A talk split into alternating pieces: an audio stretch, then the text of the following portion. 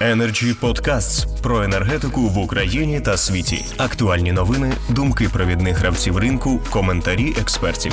Energy Podcasts. І першим я запрошую до слова Ігоря Черкашина. Він голова, координатор громадської організації Експертна платформа з енергоефективності. Прошу, пане Ігорю. А, Добрый день всем слушателям, добрый день, Андрей. А, Спасибо за приглашение. Я бы хотел свое выступление начать для того, чтобы немножко разрядить ситуацию, знаете, со старого анекдота, когда собрались масса людей, которые обсуждали там почти неделю, как строить мост, они обсуждали сечение болтов, ширину швеллеров, длину балок. Все, в принципе, обсудили, и в конце один из старых прорабов задал вопрос. Я, говорит, все понял, только одно не понял. Мы мост будем строить вдоль реки или поперек? Поэтому э, ситуация с энергоэффективностью мне, в общем-то, всегда напоминает этот анекдот. Мы обсуждаем нюансы, мы обсуждаем э, различные инструменты, мы обсуждаем взаимодействие, но мы не обсуждаем, а что мы, собственно, делаем и ради чего. Что такое энергоэффективность, кому она нужна и какие задачи она должна решить в нашем обществе, для нашей страны и для каждого отдельного гражданина. А, собственно, с этого и должно начаться построение и разработка тех инструментов, которые мы хотели бы видеть в действующем законодательстве или в действующих подзаконных актах. Поэтому, когда мы читаем отдельные законы, которые вроде бы решают отдельные вопросы в сфере энергоэффективности, мы почему-то удивляемся, почему у нас, собственно, основные показатели удельной энергоемкости экономики и а, продолжается рост энергетической бедности, когда а, на самом деле в первую очередь именно уменьшение энергоемкости экономики или улучшение энергоэффективности ВВП должно было бы вырасти за все эти годы. И, безусловно, вместо роста энергетической бедности мы должны были бы получить ее сокращение. Поэтому позиция вот нашей команды, группы экспертов, которые объединилась в экспертную платформу из энергоэффективности, была с самого, самого начала следующая. Для того, чтобы начать двигаться по пути современной, сучасной энергоэффективности, мы должны были бы разработать такой документ, как национальная политика в сфере энергоэффективности, в которой должны были быть вызначены цели, задачи, основные индикаторы и, собственно, ради чего мы всем этим занимаемся. Мы его видели как национальная политика в сфере э, уменьшения энергоемкости экономики и э, уменьшения энергетической бедности, потому что эти две вещи на самом деле а, абсолютно взаимосвязаны как сиамские близнецы, и их невозможно разделить в первую очередь для сферы а, житовой, для сферы социальной и сферы общественных зданий. Потому что в противном случае мы скатываемся обратно из э, понятия современное улучшение энергоэффективности, или как вот мне он очень нравится этот украинский э, формулировка энергозаощаджения. Э, даже по-русски э, его сложно сказать, потому что именно э, бережливое отношение к энергоресурсам – это не то, что э, определяется выключением рубильника или закрытием задвижки, как а, формируется в политике энергосбережения – а, в старом понимании там, закона того же 94 года. То есть на самом деле и Европа, и мир перешел на новый уровень восприятия понятия энерго, энергоэффективности, понятия улучшения энергоэффективности, целей и задач этого движения. К сожалению, ни в новом а, законопроекте, ни в других законопроектах, а таких как, например, энергоэффективность в будивлях, не обозначены э, те задачи с точки зрения э, купирования, а затем и уменьшения энергетической бедности, которые были, бы должны были поставлены во главу угла в первую очередь с точки зрения воздействия на граждан Украины. Что мы в итоге э, имеем? Давайте пройдемся немножко по истории.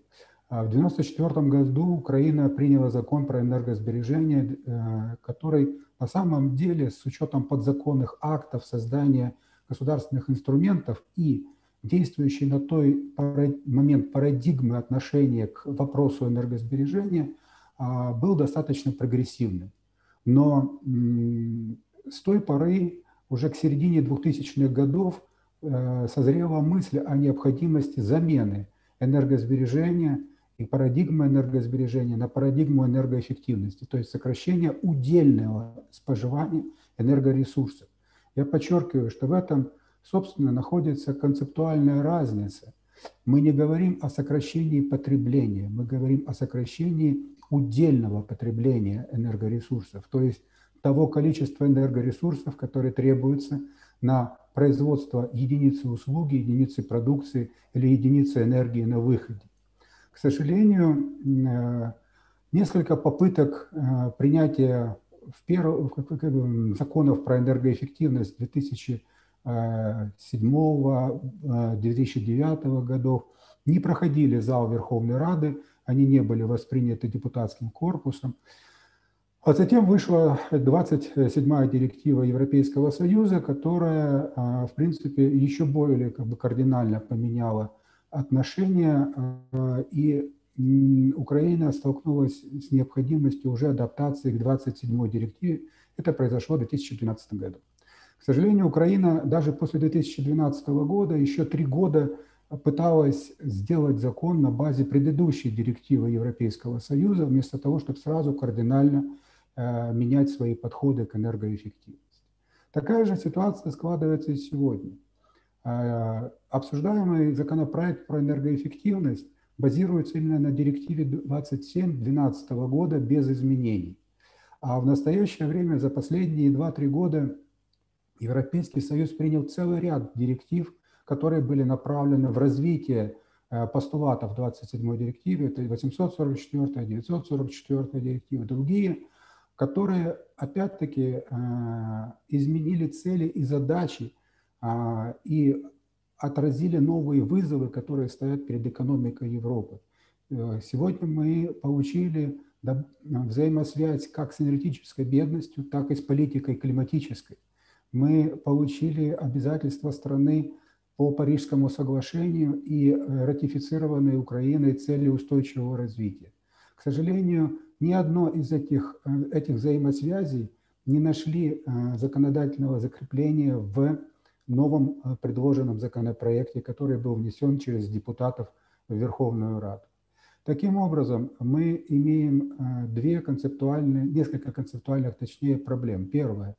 Закон принимается без э, заранее оговоренной и принятой на уровне закона, а мы его предлагали принять в виде первого раздела этого законопроекта, то есть национальной политики в сфере улучшения энергоемкости экономики уменьшения энергоемкости экономики и э, борьбы с энергетической бедностью.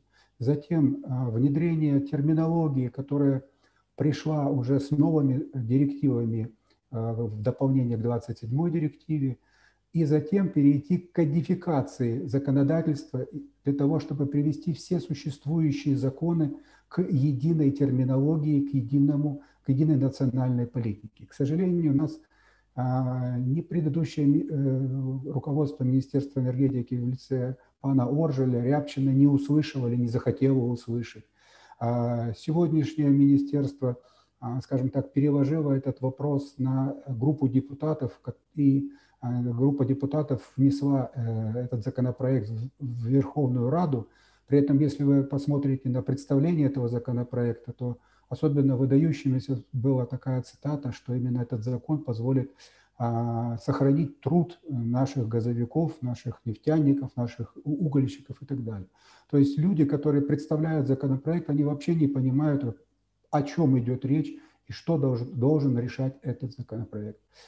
А, в итоге мы имеем конфликт как на уровне нормотворчества внутри законопроекта. Например, убирается этим законопроектом закон 94 года про энергосбережение, но при этом э, законопроект оставляет действующими государственные органы, которые отвечают за политику энергосбережения. Как может быть политика в энергосбережении, если э, понятие энергосбережения вы сами же этим законом убираете?